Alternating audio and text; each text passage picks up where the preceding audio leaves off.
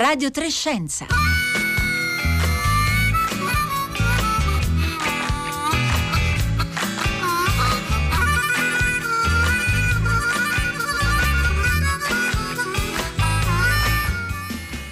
Alle 11.31 esattamente in questo istante un buongiorno da Elisabetta Tola, ben ritrovati a Radio Trescenza, un saluto anche a tutte le ascoltatrici, gli ascoltatori che ci seguono in streaming oppure in podcast e che scaricano le nostre puntate usando la app Rai Play Radio. Oggi è giovedì un primo aprile e eh, esattamente un mese fa ci lasciava Rossella Panarese. Rossella Panarese che eh, non solo è stata l'autrice di Radio Trescenza e anche voce di questo programma per molti anni, una delle personalità eh, senz'altro più rilevanti nel panorama della comunicazione, del racconto della scienza eh, nel nostro paese che noi oggi vogliamo ricordare. Vogliamo ricordare eh, centrando e focalizzandoci su alcuni dei suoi temi, vogliamo farlo assieme anche a eh, diverse persone che eh, l'hanno conosciuta. Io eh, prima di salutare il nostro ospite voglio ricordare anche a tutti voi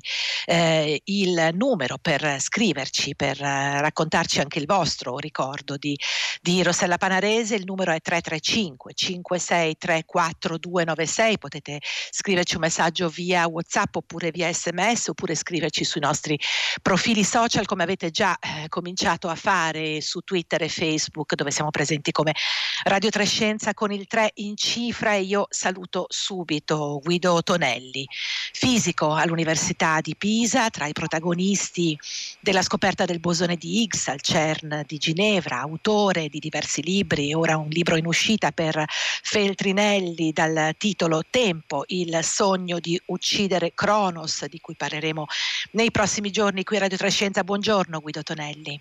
Buongiorno, buongiorno a voi e agli ascoltatori di Radio 3.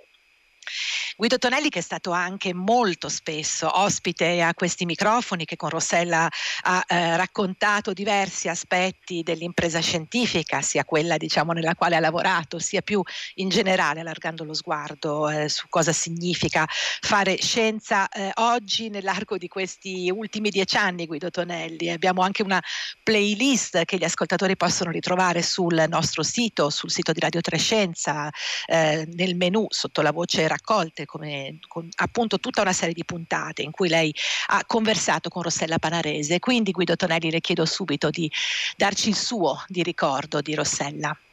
Sì, diciamo, io ho avuto l'onore, il privilegio di eh, interagire con Rossella per molti anni e la cosa che, che più diciamo, mi preme ricordare di lei eh, era questa sua passione per eh, gli aspetti culturali del lavoro scientifico, cioè in questo ci trovavamo, avevamo proprio una sintonia totale. No? Eh, divulgare la scienza, raccontare la scienza ha un'importanza in sé perché la scienza definisce in qualche modo il, il ritmo con cui la nostra società cambia, evolve. No? Quindi eh, lei sentiva come una missione questa necessità di raccontare a un pubblico più vasto quello che eh, si sta certo. esplorando negli ambienti scientifici più avanzati, ma la cosa che più la intrigava, e qui eravamo proprio in totale sintonia, per cui continuavamo a discutere dopo le interviste, le trasmissioni per, diciamo, per un'ora, proprio sugli aspetti culturali, cioè la scienza con le sue scoperte cambia la visione del mondo e questo cambiamento della visione del mondo quali conseguenze avrà sulla cultura in senso lato, sulle relazioni tra gli individui, nella società. Questo aspetto eh, la intrigava, come intriga me da sempre, e, e qui ci trovavamo al di là della, dell'intervista, della chiacchierata, a, a discutere appassionatamente per ore certo, perché in effetti questo era proprio uno degli elementi portanti di, di Rossella Panarese, anche quello che ha eh, costantemente ricordato a noi che abbiamo lavorato con lei in questi anni, l'importanza proprio di eh, riflettere su questo aspetto del ruolo della scienza all'interno del, della società e della cultura. E Guido Tonelli, noi vogliamo ascoltare insieme a lei la voce di Rossella in una domanda che le ha fatto in una di queste tante interviste su cui poi torniamo insieme per, per provare a rispondere. Sentiamo Rossella Panarese. Insomma è un libro molto audace e, e lei lo dice perché eh, insomma all'inizio lei dice il racconto delle origini fatto oggi dalla scienza dovrebbe essere conosciuto e condiviso da tutti, no? come avveniva nelle polis greche dove tutti sapevano quali, quali fossero i miti eh, fondativi, però c'è un ostacolo, la difficoltà del linguaggio scientifico. Lei lo segna come ostacolo, però poi in qualche modo ci indica una direzione per superarlo. E questa era la voce, la voce di Rossella Panarese, si riferisce in questa domanda a un libro che eh, Guido Tonelli ha pubblicato due anni fa, Genesi, il grande racconto delle origini, sempre per eh, Feltrinelli nel 2019. Guido Tonelli, però eh, prendiamo spunto da questa domanda, perché Rossella qui le ha fatto una domanda sull'ostacolo eh, posto dal linguaggio della scienza, a volte molto complesso, molto difficile, anche molto tecnico. Allora, noi vogliamo provare a guardare eh, all'oggi, a questo momento che stiamo tutti vivendo, molto complesso, eh, mi, mi, ripeto e mi scuso, molto difficile da un anno, eh, dove in un certo senso osserviamo la scienza proprio nel suo farsi, abbiamo avuto bisogno di capire cosa stava succedendo e, e l'impresa scientifica si è messa in moto anche eh, molto rapidamente per cercare di darci delle risposte. Eppure la questione dell'utilizzare un linguaggio, questo ostacolo che rimane, quello del linguaggio difficile, è, è forse più presente che, che, mai. Guido Tonelli, qual è la direzione che lei intravedeva allora e può eh, in qualche modo condividere con noi ora? Beh sì, diciamo, intanto ecco, questa domanda proprio si ricollega a quello di cui stavamo parlando. No? Questa, certo. Rossella mi faceva questa domanda perché era lei stessa interessata alla questione, no? utilizzava la mia presenza per fare un, un, passo avanti su questa questione. È la questione su cui si è interrogata in tutta la sua vita professionale, cioè come trovare un linguaggio che permette di avvicinare alla, alla grande bellezza del, della, della, della, della, scienza, diciamo la, la più vasta eh, parte dell'opinione pubblica, degli ascoltatori e così via. nello specifico diciamo, eh, c'è la possibilità di farlo, è chiaro che questa è una sfida, no? cioè eh, la, la, scienza in qualche modo definisce eh, la frequenza di fondo, definisce cioè la direzione in cui sta andando la società no? e la scienza procede a livelli a una velocità impressionante. No? Gli stessi scienziati hanno difficoltà a star dietro que- ai progressi scientifici. Noi sappiamo, guardando indietro retrospettivamente, a cento anni fa, che le scoperte scientifiche dei primi del Novecento hanno segnato tutta la cultura del secolo scorso. Non solo gli aspetti tecnologici, certo. i, cambiamenti diciamo, di, di, di, strumentazione, di economia, di società, ma proprio la cultura, la visione del mondo. No? Allora eh, Rossella mi interrogava su, questo, su questa faccia. Se questo è ancora vero, le scoperte dell'oggi eh, sono quelle che determineranno il futuro delle nostre delle, delle generazioni, i nostri figli, i nostri nipoti. E, e, queste scoperte, questa visione del mondo che viene continuamente modificata, come si fa a, a, farla, a trasmetterla, a fare in modo che tutti se ne impadroniscono? È chiaro c'è la questione del linguaggio, no? ma io sono sicuro, sono convinto che diciamo, ci vuole uno sforzo da parte degli scienziati, uno sforzo da parte dei divulgatori, dei giornalisti, delle, persone interessate, ma usare un linguaggio eh, vicino al linguaggio comune è possibile. La bellezza di alcuni concetti scientifici non perde nulla se anziché usare equazioni eh, uso un linguaggio che richiama il mito, richiama la, la storia della cultura, la bellezza, l'arte, cioè un linguaggio che risuona con le abitudini diciamo, eh, culturali de, de, del lettore in generale o dell'ascoltatore e questa è una possibile direzione. Allora Guido Tonelli, adesso le propongo di eh, rimanere con noi e di ascoltare insieme anche il ricordo di eh, altri ricercatori, ricercatrici e eh, protagonisti del mondo della cultura scientifica. Giovedì 11 marzo, eh, pochi giorni dopo la morte di Rossella, abbiamo voluto fare eh, un incontro naturalmente eh, virtuale, online, dove abbiamo raccolto tante diverse voci. Adesso vogliamo condividerne alcune con, con voi e con Guido Tonelli Antonelli per poi tornare anche a eh, ragionare appunto sui temi e sulle proposte, sullo sguardo di Rossella sul mondo della ricerca scientifica. Allora iniziamo con la voce di Carlo Rovelli, fisico, e di Elisabetta Strickland, matematica. Beh, io sono eh, tantissimo affezionato a Rossella e mh, adesso l'idea che non la rincontro più mi lascia un vuoto mm, enorme. Le, le, le, interviste che ho fatto con lei erano, per me sono state emozionanti, bellissime, completamente diverse direi che la maggior parte delle interviste, per quello che tutti voi avete detto, per la sua intelligenza, per la sua sensibilità, per la sua profondità, per il suo mm, contatto umano. Io mm, passo a Roma molto raramente ogni tanto, ma per me una delle cose più belle di passare da Roma era poter eh, venire a Radio 3, incontrare Rossella, incontrare tutto questo gruppo fantastico che, che, che, che siete tutti voi lì eh, a Radio 3 e ricordo questi momenti sia dentro la radio, sia parlando alla radio, ma anche fuori andando a mangiare una cosa eh, in un baretto insieme. Eh, erano così intensi, così belli e mi sembra così difficile pensare che non ci sarà più quando ripasserò di lì. Rossella mi manchi tantissimo. L'ho conosciuta dieci anni fa e lei è la persona che meglio ha capito nel mondo dell'informazione il mio desiderio di mettere in luce le donne nella scienza. Infatti la prima volta che ho avuto a che fare con lei è stata la presentazione del mio libro sulle scienziate d'Italia durante i 150 anni eh, dell'Unità d'Italia e lei venne a moderare questo incontro e io rimasi colpita dalla sua incredibile proprietà di linguaggio, dal calore che metteva nelle parole che diceva e immediatamente provai affetto per lei. Non la conoscevo, ma pensai che era una professionista straordinaria. Poi nel tempo, varie volte lei mi ha chiamato, contattato per parlare, in particolare a un certo punto sono stata vicepresidente dell'Istituto Nazionale di Alta Matematica e evidentemente lei venne a sapere che ero andata con una delegazione italiana a, in, a Corea del Sud, a Seoul, per il congresso internazionale dei matematici. Io lì provavo un'emozione fortissima perché per la prima volta una donna, una donna matematica aveva vinto la Fields Medal, che è l'analogo del Nobel per la matematica. E questo era un fatto assolutamente straordinario per qualunque donna nel mondo della matematica.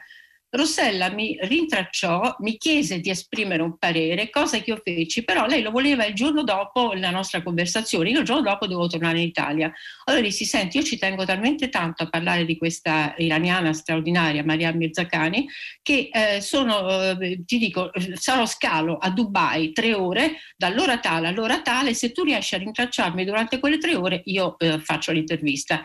E puntualmente, mentre stavo seduta lì al gate da Dubai all'Italia, Italia, sento la voce di Rossella che mi dice ok, allora dici cosa ne pensi di questo risultato.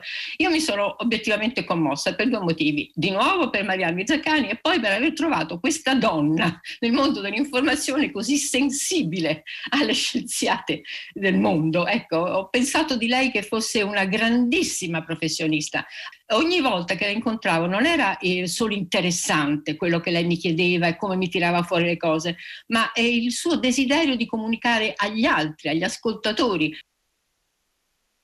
Attenzione, attenzione agli ascoltatori, dunque particolare grande capacità di, di, empatia, grande professionalità, tenacia anche quella di, di, Rossella nelle voci di Carlo Rovelli e di Elisabetta Strickland. E adesso andiamo ad ascoltare Ilaria Capua, la virologa, e Alberto Mantovani, l'immunologo, il loro ricordo di Rossella Panarese. Allora, Rossella era scoppiettante di passione, era come un fuoco che scoppietta non brucia, ma eh, fa queste nuvole, vortici, scintille che girano e che, e che rendono il fuoco uno spettacolo. Ecco, lei era così, lei era capace di fare partire scintille quando parlava di scienza, scintille di curiosità, scintille di entusiasmo. La voce di Rossella era una voce impalpabile come il talco era profumata come il talco, era fresca come il talco, era coinvolgente come il talco. E questo suo modo di comunicare è stata la sua forza, questo modo di comunicare anche gentile, no? come il talco, non come la spada. Una delle cose per cui Rossella si è sempre battuta è il rispetto per la scienza e il fatto che la scienza doveva diventare un argomento impastato nella, nella nostra vita di tutti i giorni.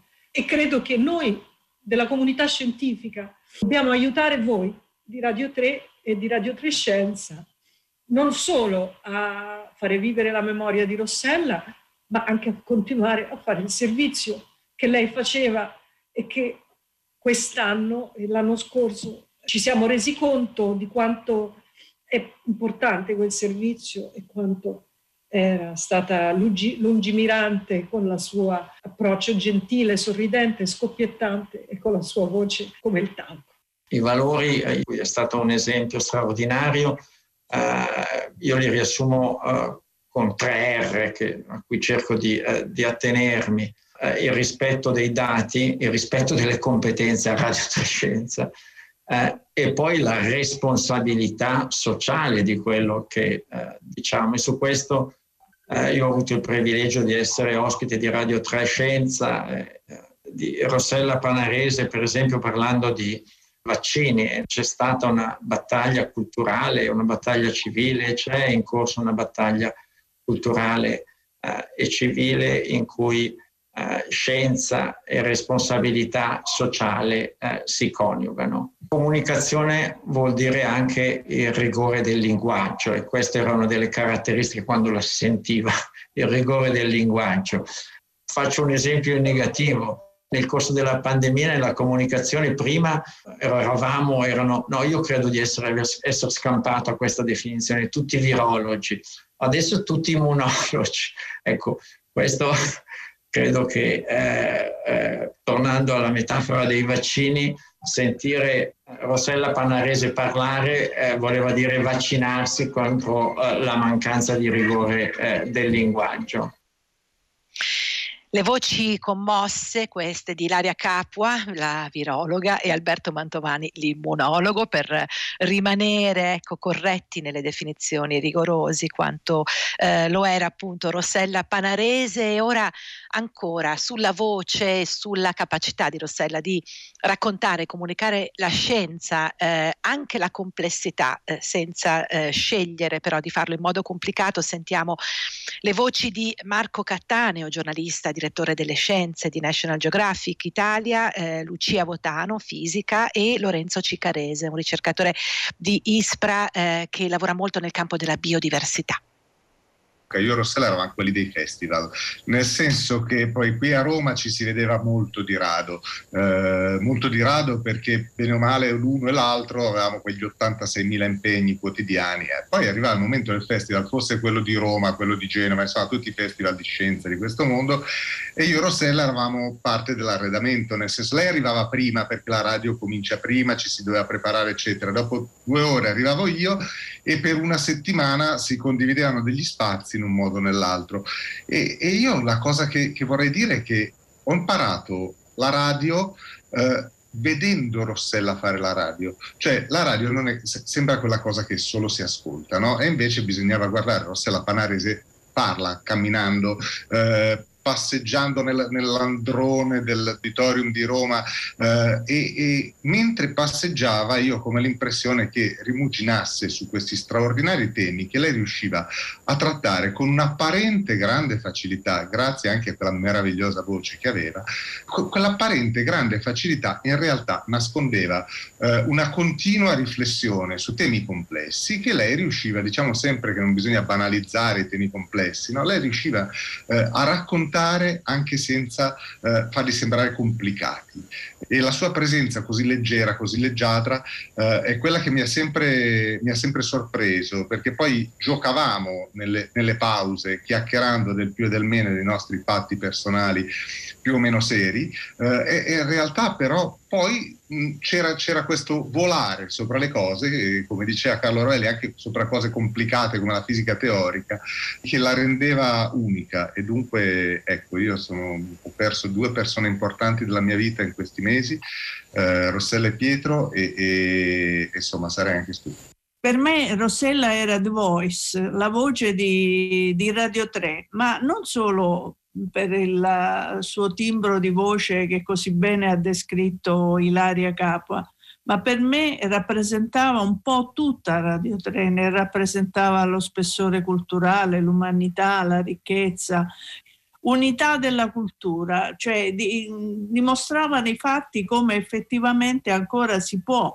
eh, tentare di eh, ricomporre quella divaricazione tra cultura scientifica, eh, cultura mh, mm, filosofica, ma anche l'arte, perché lei eh, aveva veramente questa capacità incredibile che con poche parole, con poche pennellate verbali di centrare un, un argomento, di entrare nel cuore del, del problema. Anche per me Rossella soprattutto adesso che se n'è andata, eh, è la voce.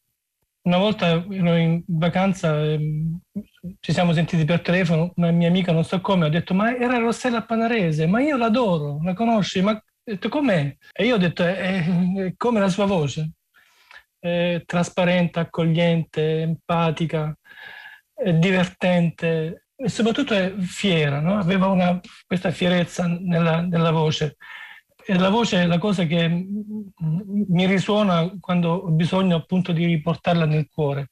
Anche per me, come per altri, eh, Rossella è stato un regalo di Pietro e quindi non riesco a, adesso a dividere le due cose, i ricordi dei, insomma, delle cose che abbiamo fatto insieme. La mia famiglia aveva un'adorazione completa nei, nei suoi confronti. Mia moglie diceva sentila, sentila, sembra che danzi con le parole. Sembra che danzi con le parole una voce leggiadra, abbiamo sentito tante definizioni, tanti ricordi molto affettuosi della voce, della personalità e del modo di raccontare la scienza di Rossella Panaresi. Le ultime voci che abbiamo sentito erano quelle di Marco Cattaneo, Lucia Botano e Lorenzo Ciccarrese.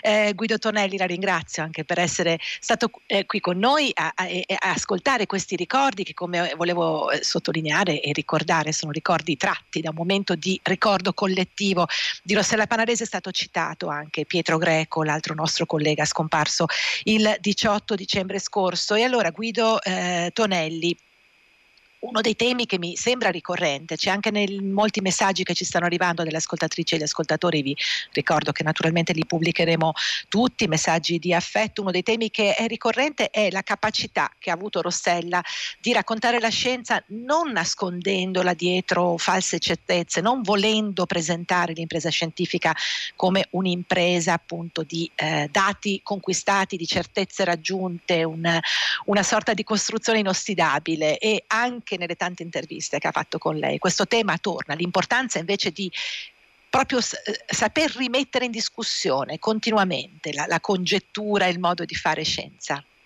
Sì, questa è proprio una delle cose che la intrigava di più, no? e, e discutevamo a lungo, per esempio a Materradio abbiamo eh, un'altra delle interviste che mi ha fatto e poi dopo grandi discussioni lì nelle, nelle, nelle caverne di Matera, no? nei, nei, sassi, eh, grandi discussioni sugli eh, errori fatti dagli scienziati, no? dai grandi scienziati, da, da, da, Einstein, da Hawking, e gli errori che si possono fare anche, ancora oggi. E questo atteggiamento eh, di rispetto verso la scienza, proprio che è capace di, eh, che va alla ricerca degli errori, no? la cosa che la incantava e quando cercavo di descriverle il meccanismo con il quale cerchiamo di produrre una nuova scoperta, che non è quello di identificare un segnale, ma di cercare di dimostrare in tutti i modi che quello che vediamo non è un segnale, è puramente fondo e solo quando riusciamo alla fine e ci arrendiamo e non siamo in grado di dimostrare che quello che vediamo è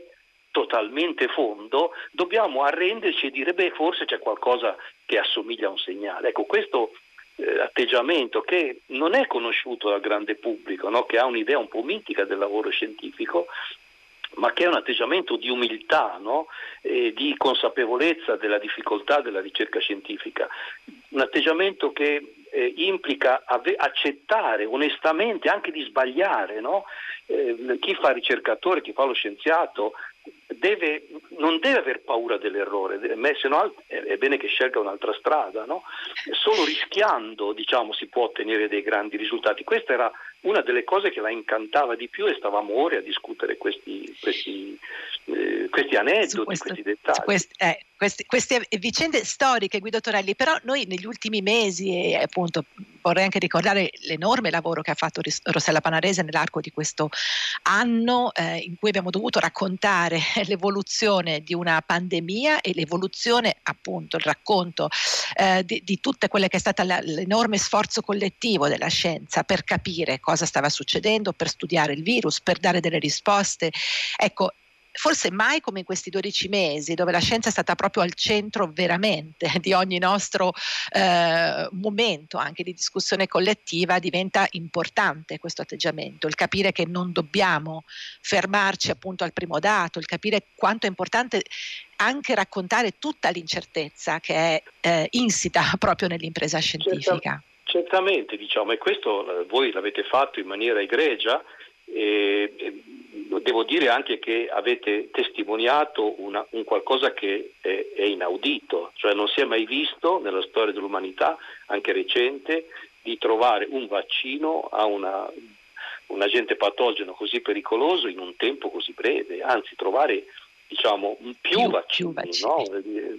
riuscire ora, siamo, chiaramente ci stiamo lamentando perché diciamo, ci sono ritardi organizzativi, ma se uno diciamo, guarda le cose un po' da distante, si rende conto di, una, di, un, di, di un qualche cosa di assolutamente mai visto prima, no? di essere riusciti in un tempo così breve a sviluppare eh, vaccini che fra l'altro, ecco una delle cose che eh, forse ora nella, nella, nella furia del momento non si sottolinea abbastanza, ma alcuni di questi vaccini sono talmente innovativi, basati su idee to- assolutamente nuove, e qui ci vorrebbe Mantovani a raccontare i dettagli, che possono essere i vettori di vaccini contro malattie contro cui combattiamo da anni o ah, vettori certo. di cure nuove di tipo nuovo, di terapie nuove, per esempio contro il cancro. No? Alcuni di questi vaccini a RNA messaggero sembrano essere molto promettenti. Quindi è come se si fosse aperta diciamo, una, nuova, una nuova strada e si conferma ancora una volta che è la scienza che è in grado di offrire delle